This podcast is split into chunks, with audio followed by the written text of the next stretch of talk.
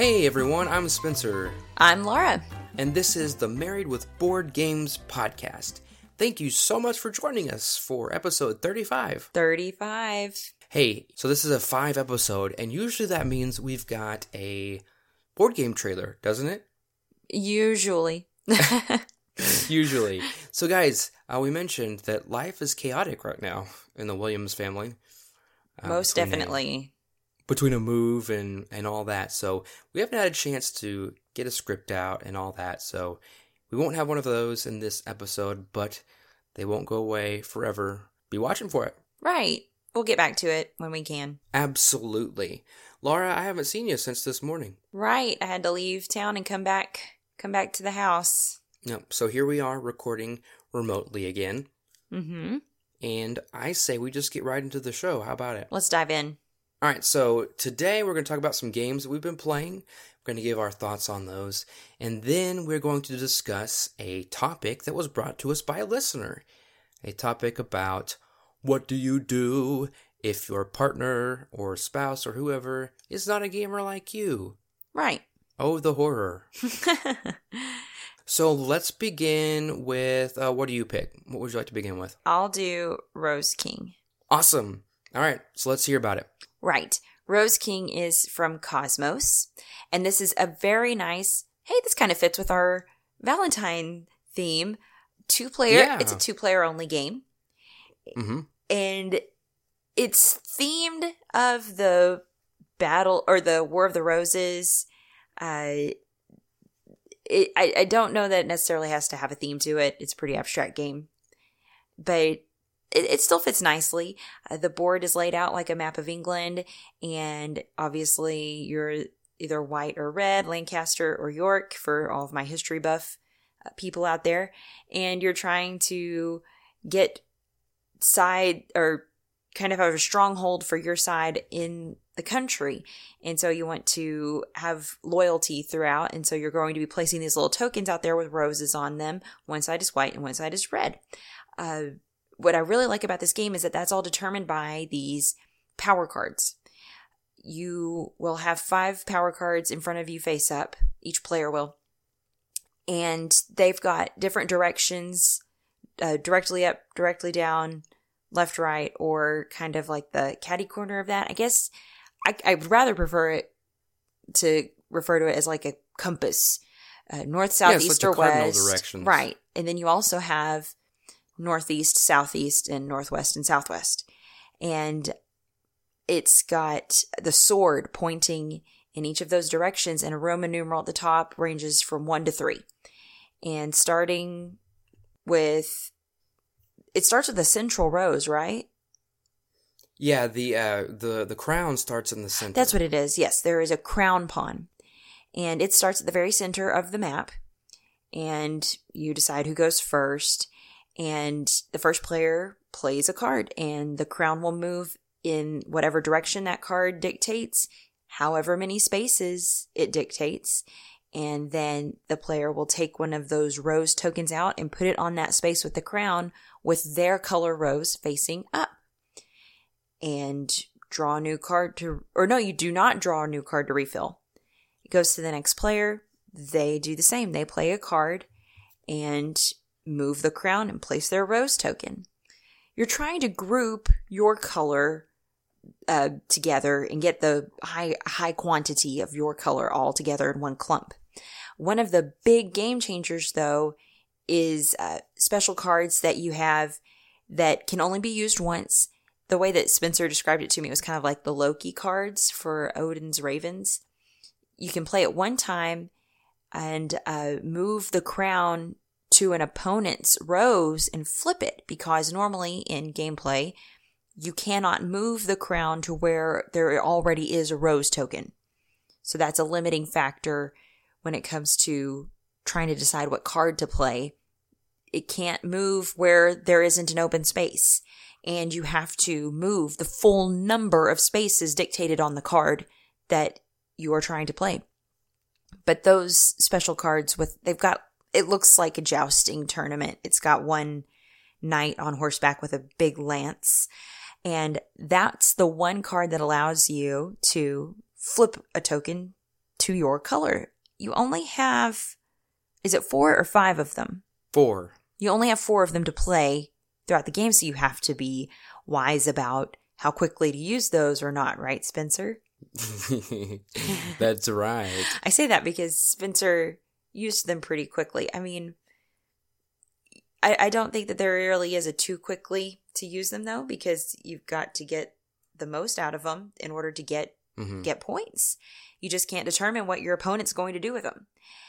And you'll continue playing, and there may be a time when you can't, or you'll run out of cards in front of you. So instead, on your turn, instead of playing a card, you will draw a card. You can only have a maximum of five laying out in front of you, though. And you play until you run out of tokens, or no one can make a legal move, meaning you can't uh, play one of your cards because all the tokens are in the way, or you simply cannot move the crown because it's too close to the edge of the board. And then you'll total up your points, but it's not simply counting your largest group of roses. You square that number. Isn't that right, Spencer? Yeah, you go to each of your groups of of colored roses, and diagonal doesn't count, so they have to all be adjacent, some form or fashion connected, and then you count up the number in those groups, each group that you have, and you multiply it by itself, and that's the amount of points that you get There's also for each group. and there's also in the rule book a handy dandy little table there at the back to help you with uh, quick figuring of your points. Hmm and total it up and there's your score and whoever has the highest score wins. I really enjoyed this game because of how quick it was it also has a very small footprint we were able to play this on top of a tv tray Yeah, that's what we need to do next is like top 10 games to play on a TV tray. and this would definitely be on that list. it it was it was quite it was quite entertaining just that fact but uh, hmm i really enjoyed how fast paced it was and Yes, I you go ahead I was yeah, I was just gonna say I really enjoyed that aspect of it. That you know, it's just a real quick back and forth. You go, I go. You go, I go. There's really not a whole lot of dithering back and forth of what should I do, especially when a lot of the times you're kind of restricted on where you should go, and you may only have one or two options.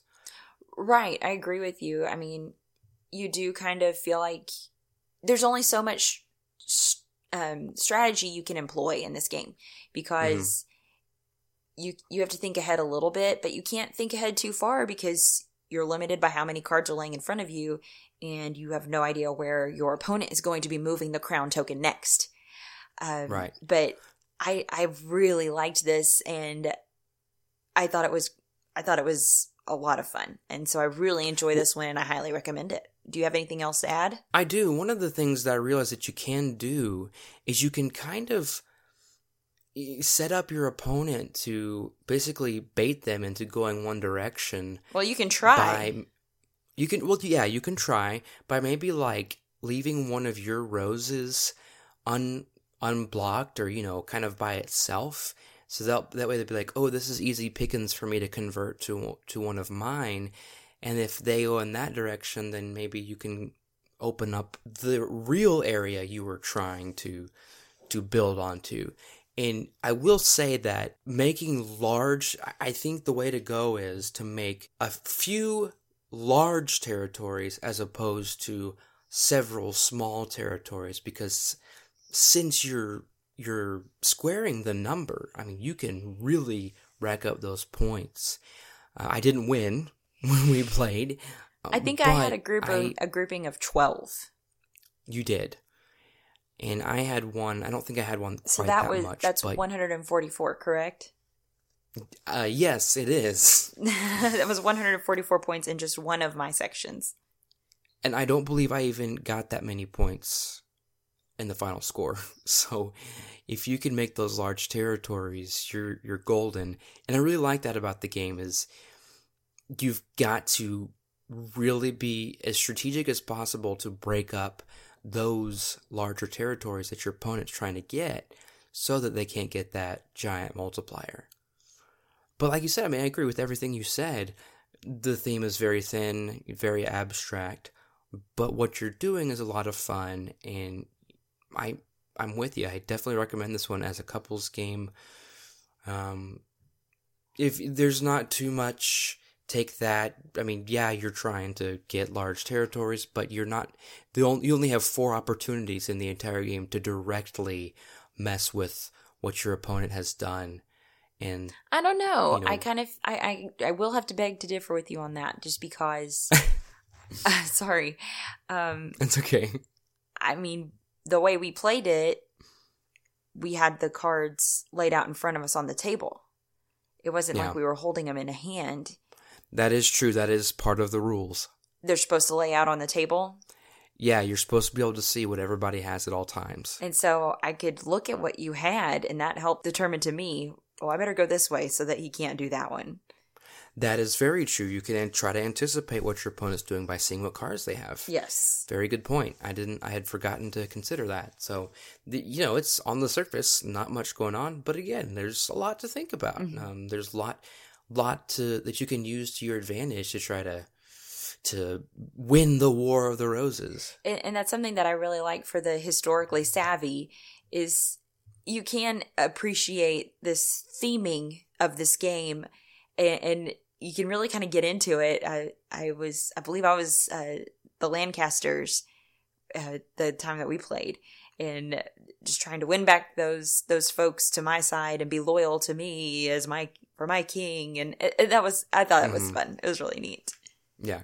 It's a very enjoyable game, small box, small footprint from KOSMOS. And this is by the same designer as Alhambra, another one of our favorites. True. Well, let's move on to another game, completely different. Extremely This- different.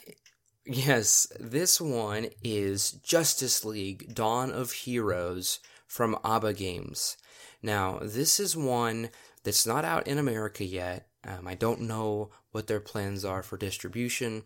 All I know is this is a company from Spain and they got the rights to the Justice League and they put out this um, miniatures, really Amera, Ameritrashy style game. And basically, the premise is you've got your your standard DC heroes. I think there are six actual miniatures that come with the game. You've got Batman, Superman, Flash, Wonder Woman, Aquaman, and Green Lantern. Green Lantern. Yes, and then you have some other support type heroes that you can use, but they don't have miniatures. They just have cardboard standees. And then you've got some villain miniatures. You've got Doomsday, Lex Luthor. Gosh, Joker? who else? Um, I think, um, definitely, uh, um, Black Manta, right? Dark, yeah, Black Manta and Darkseid. Or I don't know if Black Manta is one, but Darkseid is one for sure. Anyway, so you have a few main villain miniatures as well, but again, you've got cardboard standees and cardboard uh, chips for things like henchmen, that kind of thing. You can play this game in a campaign style, whereas what happens is there are three or four, I think, I believe, no, there are four stories in the game, and each one is broken up into three chapters. So if you want to, you can play through a different story each time you play, which would consist of three or four matches, and things you do in each chapter can carry over into uh, the corresponding the, the next chapter basically. So if you gain certain abilities or certain items or whatever they can carry over to the next one. It's a storyline that goes through and really what this game boils down to is you're you're fighting and you're moving around. And so there's an objective depending on which mission you're you're doing. It may be to save these people or it may be get to get the intel from one end of the board to the other and usually what it amounts to is one side of the either the villains or the heroes with an objective and then the other side trying to stop them from completing that objective. For example the most recent one we played was the heroes were trying to get into the hideout to get these files and bring them out to back where they started. Meanwhile the villains were trying to stop them from doing that. Pretty much on your turn you can just move and attack And each character has a special way they do these things, like Batman and Green Lantern have cards that they play. Aquaman and Flash use tokens. They have a have a limited amount of tokens they can play to enhance those basic abilities of attack and move. And then Superman and Wonder Woman, because they're strong characters, use dice.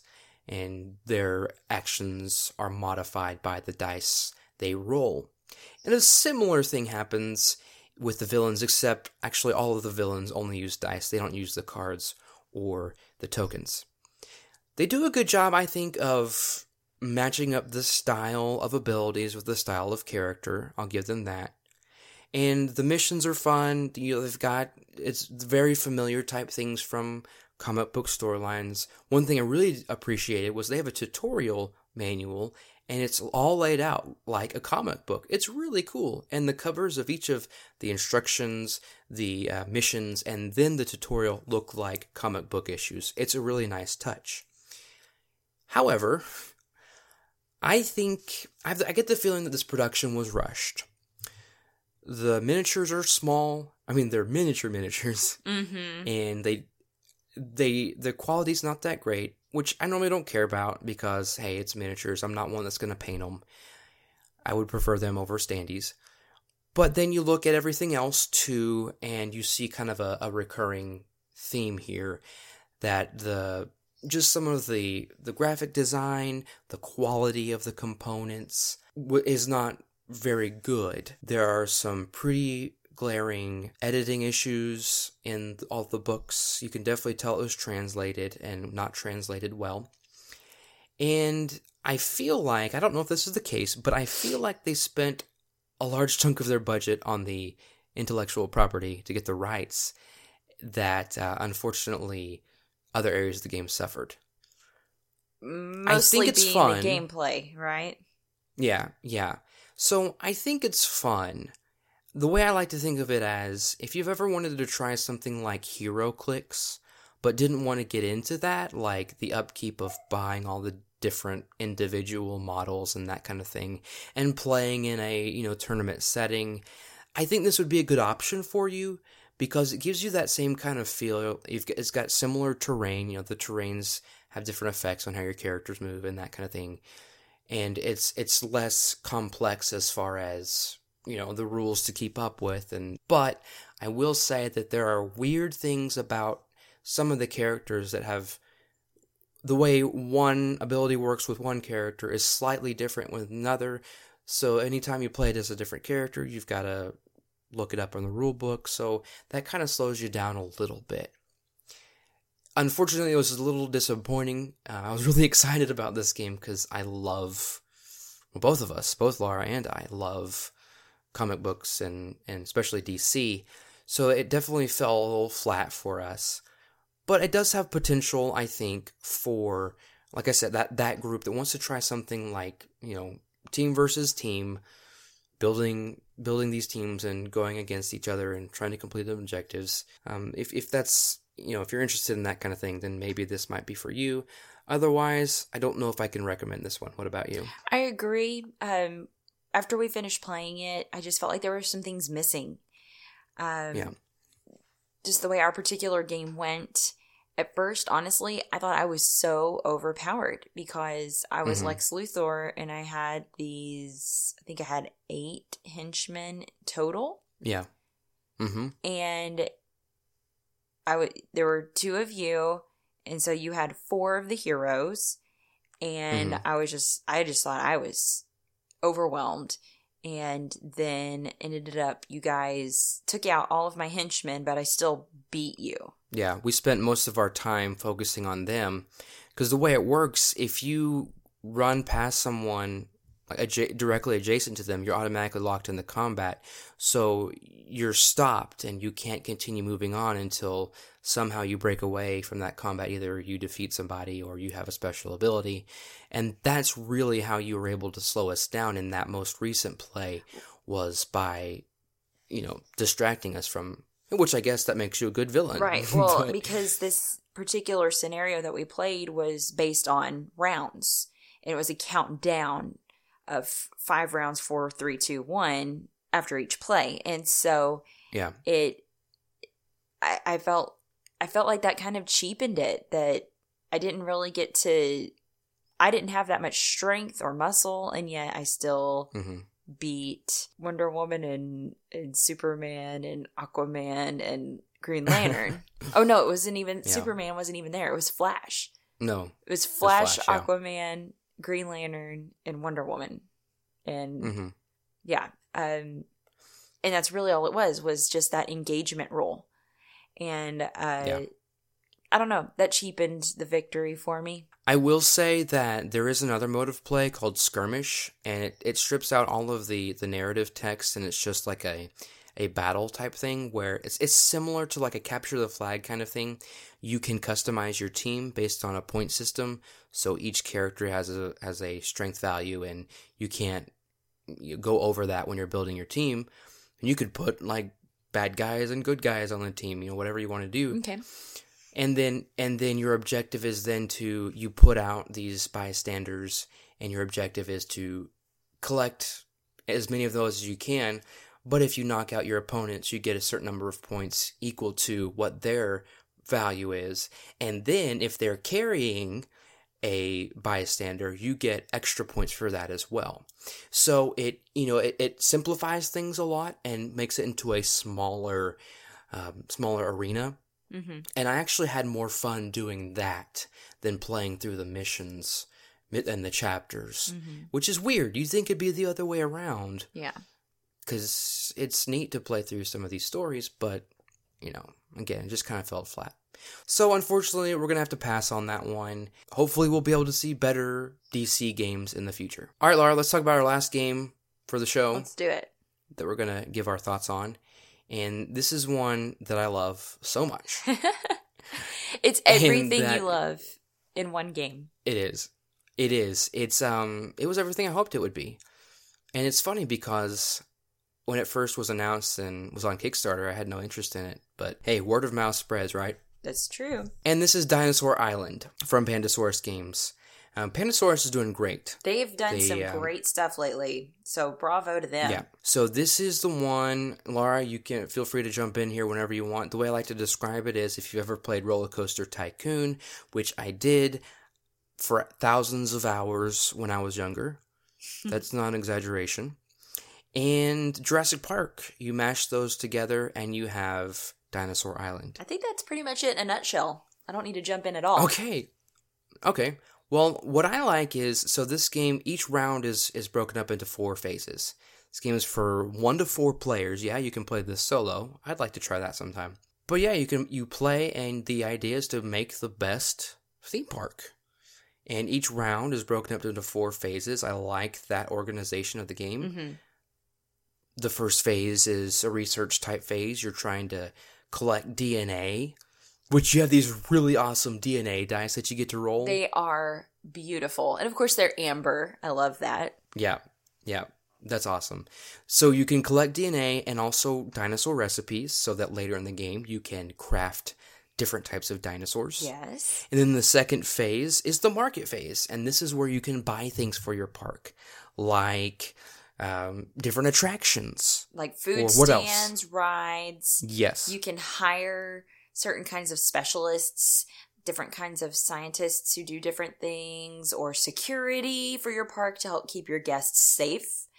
Um, hmm it- or even just business people. I had a PR guy who helped bring in Yeah. extra guests.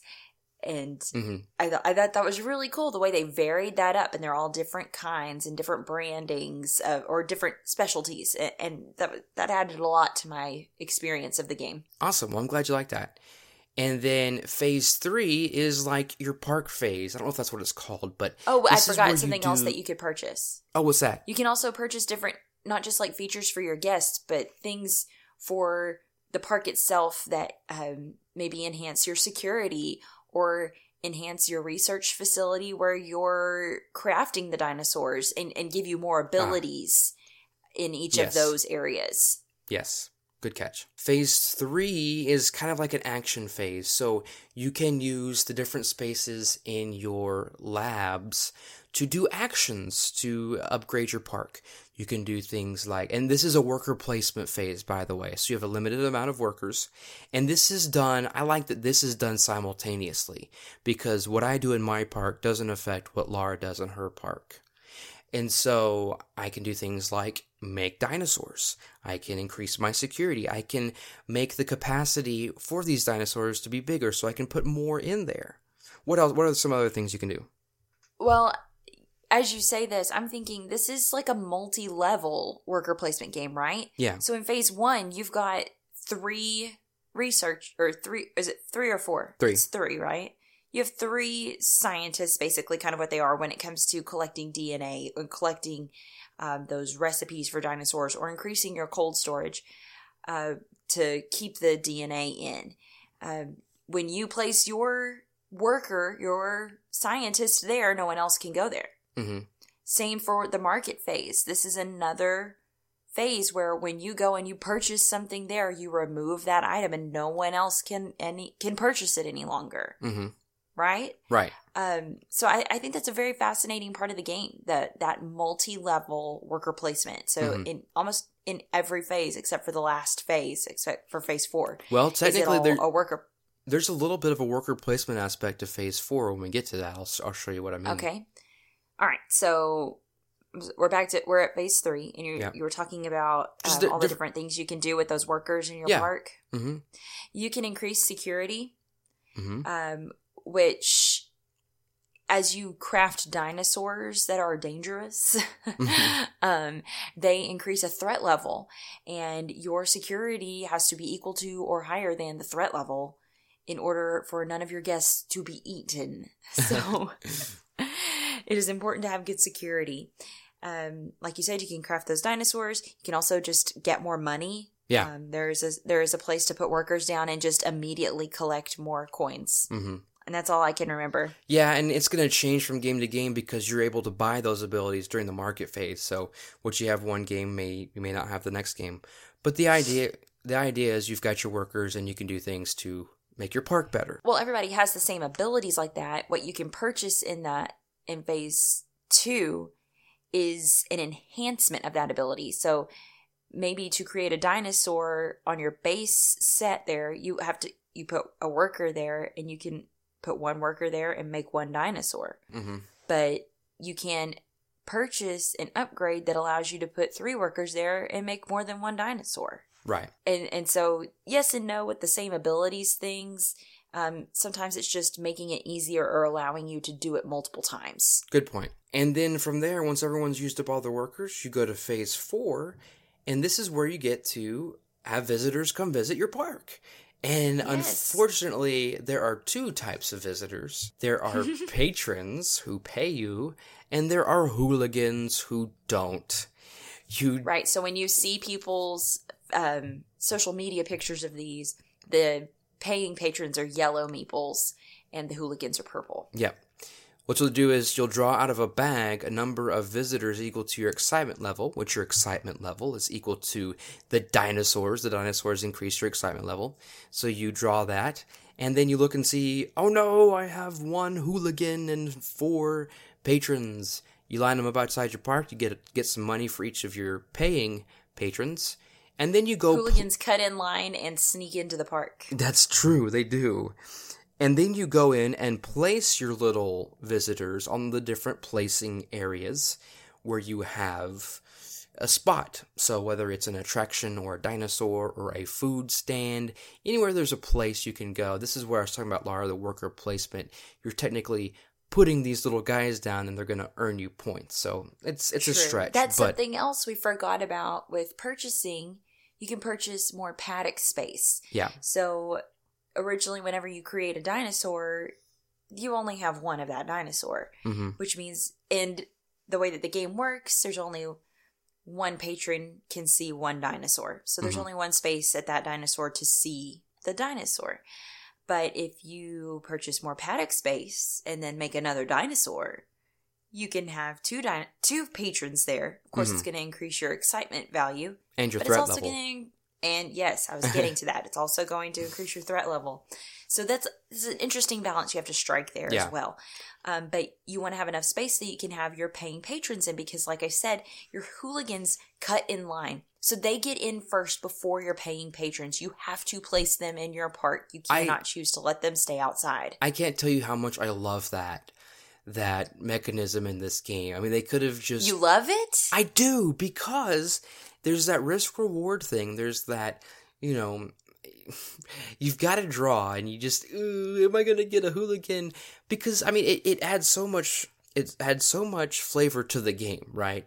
It's thematic. well, it is very thematic. it's yes. thematic, but it's also like, just think of how, how plain it would be if it was just everybody was a patron, right? You have, yeah, you're you're right. you have, oh yeah, hooligans never get eaten either Yeah. by dinosaurs. Yeah, so if the dinosaurs have to eat guests, they have to eat You're paying people. So it's like, man, I'm paid to get eaten by a dinosaur. What's up with that? and so I, I just it the the thought and it who knows if it was a added thing or if it was in there from the beginning, but I love it. I love what it adds to the game. And that every time you curse the hooligans that you draw, or you laugh at when someone draws a majority of hooligans, it's it's great. And and I would like to add with that as well. When I was talking about security, your security helped keep your patrons safe, but I actually got a security guy that kicked out hooligans. Yeah. So there's a lot of lot you can do to, you know, deal with those those hooligans. But once your dinosaurs, if they do, get loose and eat your patrons, you calculate however many are left and you get a point or you, lose points for each one that's eaten.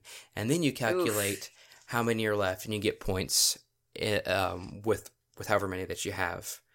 And that's the game in a nutshell. You, there are some Yeah. there are objectives. The game ends when you know a certain number of objectives are met. They can be things like have 12 dinosaurs in your park or gain $15 from patrons in a single round or or things like that. And they're very Reach rep- a certain excitement level. yeah, and what I realized is they're very, very similar to objectives in some scenarios on Roller Coaster Tycoon, and I found that very, a, a very nice nod. And I don't know if that was intentional or not, but it, it made me recall some fond memories of playing Roller Coaster Tycoon. So, I love this game. Yes, it's a I lot of it. fun. I, I Um, didn't expect to like it as much as I did. mhm, I mean, I don't know that I'm as head over heels about it as you are, mhm, but um, I enjoy this game. It, it's a lot of fun. And oh, let's talk about the artwork, please. mhm. Okay, go for it. Oh, it, it's it is spot on the money. I was it was harkening back to my days of watching Nickelodeon when I was a kid, hmm and those just those super bright, obnoxious colors, and those ads from the '90s, and um, oh, I was thinking of stuff like um, Wild and Crazy Kids, Yeah. or um, uh, how how those graphics and that title sequence went and every and, and all of those things that it made me think of that and so i love that how the colors are the the graphic design and and everything it is perfect for this theming Yeah, I, I agree. Um, and, and this one I I think is is one that that'll be fun for a long time. Don't let there's a lot to it. it the setup does take a while, and it, you might be overwhelmed to look at everything at first. But Lara, did you? I I mean, I would say you picked up on it really quick. Yes yes um it, that's so true it can look overwhelming but then um once it's broken down and and again i really like that they clearly label on your player board phase one phase two phase three phase four hmm so that you know exactly what is being utilized for that particular portion of the game. And, and it really helps once you narrow those things down, then that helps ease that tension of feeling so overwhelmed because, okay, right now, all I'm dealing with are these DNA dice, increasing my cold storage, or buying um, a recipe for a dinosaur. Uh, and, and, and that really helps that those are broken up into those smaller Yeah. pieces and uh, helps kind of compartmentalize those things. Absolutely. Um, it it just it it struck a chord, a good kind of chord with me, and I found I found that I really connected with it. And so if if you like, I mean, you you really do feel like you're building a theme park, and I love that kind of thing. So if you like that kind of thing, or you just like dinosaurs, or you like the '90s, or you like worker placement games, check out Dinosaur Island. All right, Lara, are you ready to talk about gaming with a non gaming spouse? I think so. I'm not. I need a break. Okay. All right, let's take a quick break and we will be right back. Okay, we're back. We're back. We're back. We're not going anywhere. Okay, No. so this came to us from a listener, listener Mike Normando. He said he would like to hear our thoughts, some recommendations on games to play with a spouse who is not a gamer. The horror, I think I already said that, You did. but I would like to reiterate. no, No sense beating a dead horse. that's true.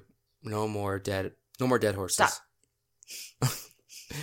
So I count myself lucky and blessed every day to have Lara as my wife, who loves playing games, and um, I'm lucky that I have have her to to experience these games with and all that comes with it.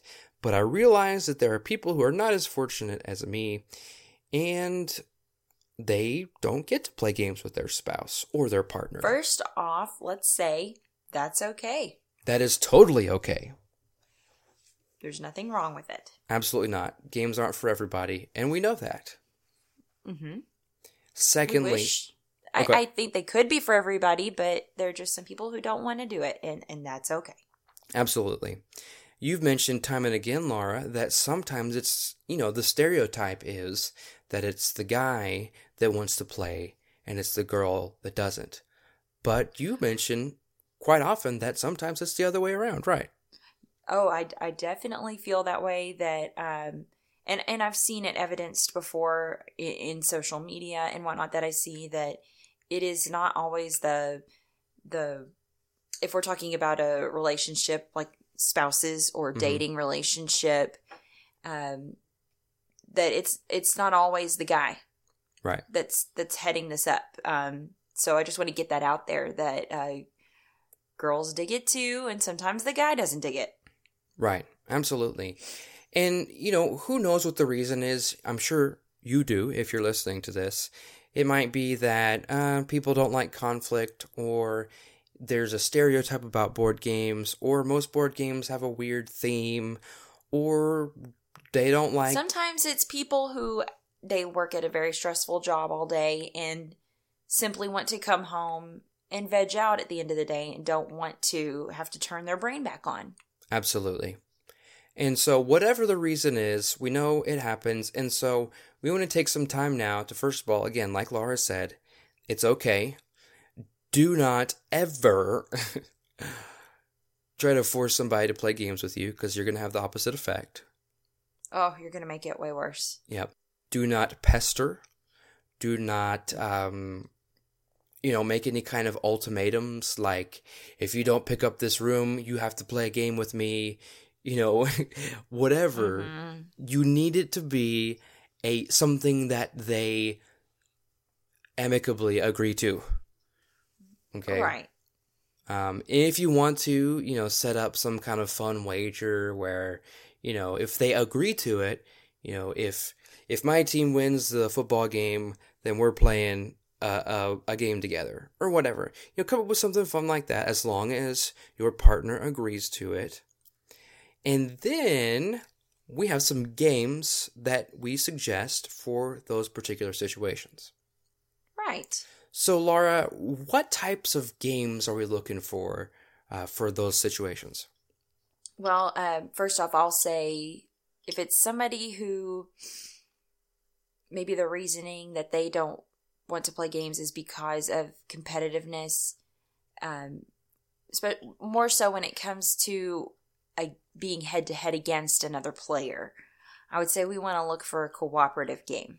Okay. Um, there are some cooperative games out there, I will admit, that are extremely hard Yeah. to beat. hmm So that might be another thing you want to consider and possibly want to step back from. Um, for instance, a game that fits that category is Lost Expedition. Uh, it's a cooperative game that we've never. I, I have you ever won a game of that, Spencer? No, I have not. And you're talking about the one from Osprey Games, right? Right, the Lost Expedition. Yeah. Um, it it's it's a hard game, and uh, there are some people who simply hate losing. Period. Even when it comes to cooperative games, because this is a topic we've talked about before of Yeah. trying to game with a non-gaming partner, hmm and um, so that that might be a kind of game that you would want to steer clear from. But if it's somebody who might be a little more amiable to that, just simply doesn't want to go head to head, hmm um, I think this could be a good fit because other things that we want to look for for these kinds of games are not lot. You don't want a whole lot of rules. Right. Um, a pretty small rule, easy rules explanation. Yeah, I mean um, that's will I, helps. that's nothing too complicated or convoluted. I think the key is you want something that where you, you can keep the rules explanation to maybe two minutes because a lot of times you lose people in rules explanations and if you just start shouting out all these different things that you have to do people are going to get overwhelmed especially people who are prone to that kind of thing so something that's that's easy to jump into is definitely what you're looking for here Right. What else? um, I think, like you said, the teamwork aspect works great for partners. I think that theme is is a big factor. You know, um, think Mhm. either if it's something that they particularly like or something that's not what they don't like. You know, if they don't like zombies, don't bring out a zombie game. So mm-hmm. pay particular attention to that kind of thing. Oh, you like Sherlock Holmes? Well, here, here's a game I think you'll really like. And I think that's a great transition for us to get onto our, our games. What do you think? Okay. So let's start with the first one. Sherlock Holmes, Consulting Detective. Right. This one it's weird. This one can go from one to eight players. I'd never play it with eight players. No way. And we've talked about this before. I think this makes a great couples game. Now- Definitely. I, I I will always I think prefer it at two players. Mhm. Now this one is very light in me- in mechanics, right? You're basically just reading and following clues, moving around a map, and it's very open world. Very, you know, let's let's talk about what we want to do next, and we'll go give that a try. Yeah, it's pretty open ended. And I don't think that you can really technically lose the game. I mean, yeah, okay, let, let me rephrase. You can't like come to a point to where you you lose and the game's over. You will eventually wrap up what you think the the solution to the case is. You may or not may or may not be right, but you'll come to a conclusion one way or the other. Hmm And I like that. And that's something that you can share in with your partner of after reading through Sherlock's explanation of what really happened, hmm you may be laughing going, There's no way I would have figured that out. That just didn't come across at all. Or Exactly.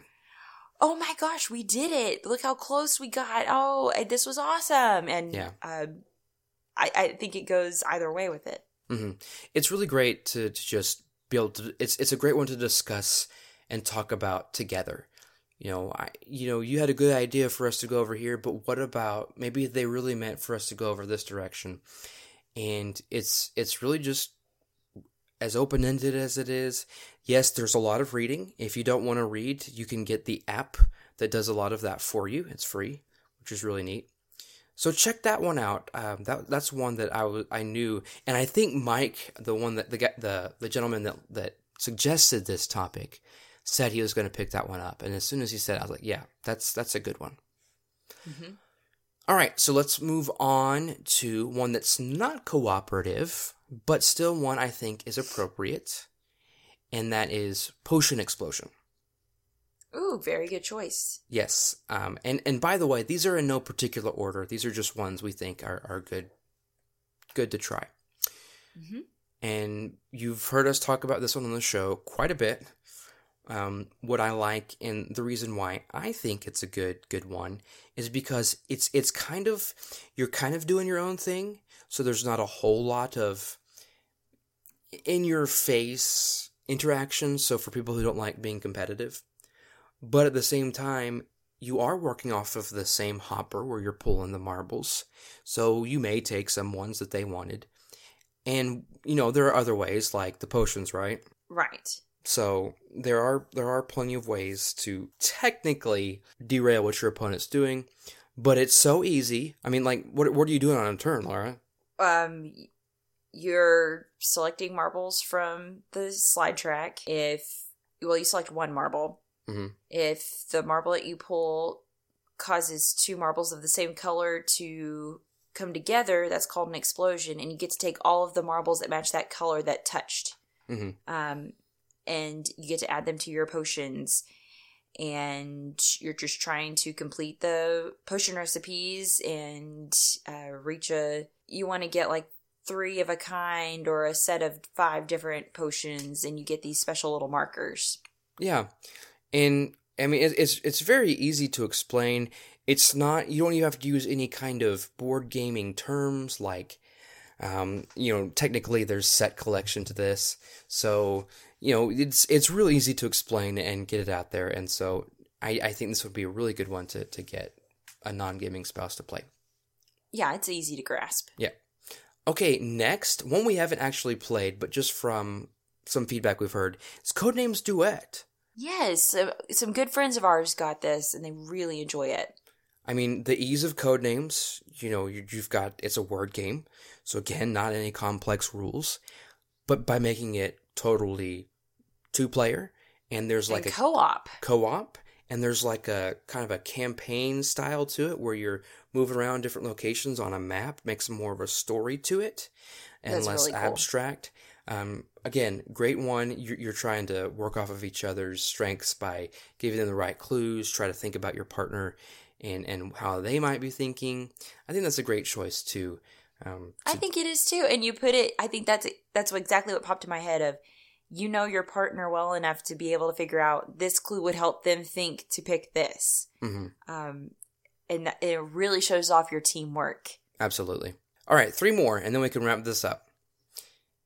One that's a little bit more, little bit more rules heavy, you know, relatively, but is a good starting point for cooperative board games, and that's Forbidden Island. Yes.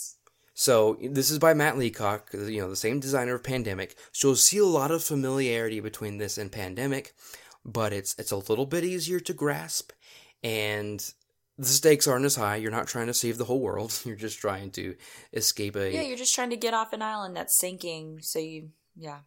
right.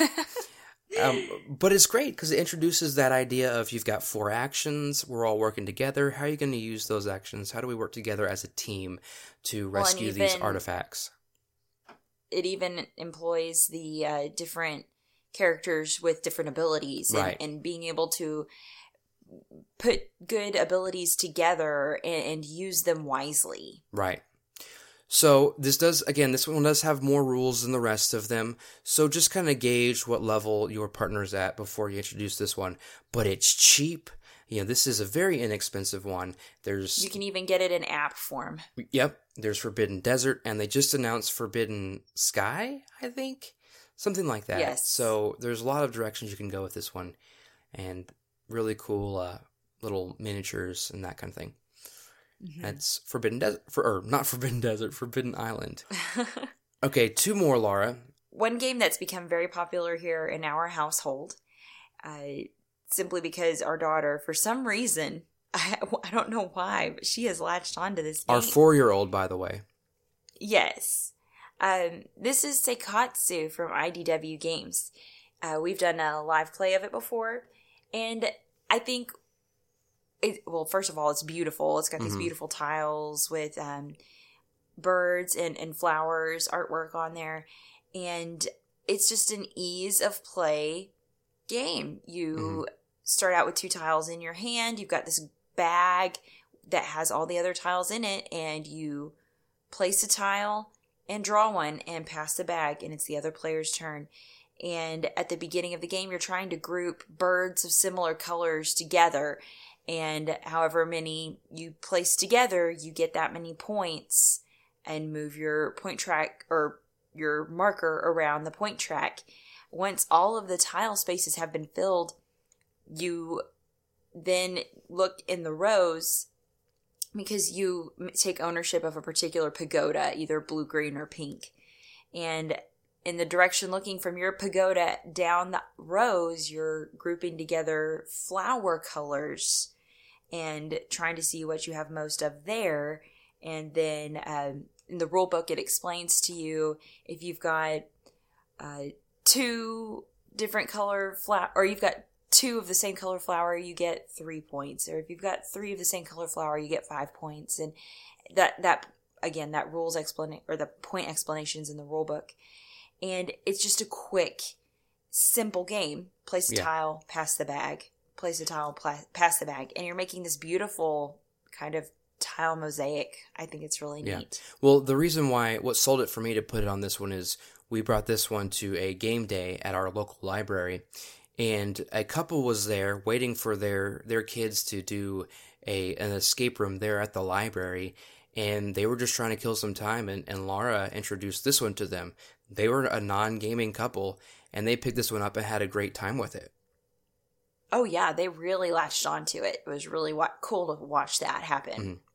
So definitely, Seikatsu is a is a good option. And speaking of escape rooms, let's get to our final suggestion. Okay. I I think that any of the escape room games, so like Exit or un- Unlock, espe- especially, so like Exit or Unlock, especially, um, these are not board games in the the sense of the word, right? I mean, True. it's just it's it's a tabletop experience it's like an escape room and so if you've got someone that doesn't want to use their brain this is not the direction to go because No. you definitely have to think about it you've got to solve these puzzles but it's not a board game like your partner may or may not think about it and we've discussed that we prefer the exit series to the unlock but they're both good they're both fun mm-hmm. and while we think that, you know, if you've got about four people, you've got more brains working on these puzzles, it's probably preferable, but I still think it's a fun experience to play with with a partner. Yes. Like we did we did an unlock together and that was fun. Yeah, I had a good time with it. And it's it's kind of along the same lines as consulting detective.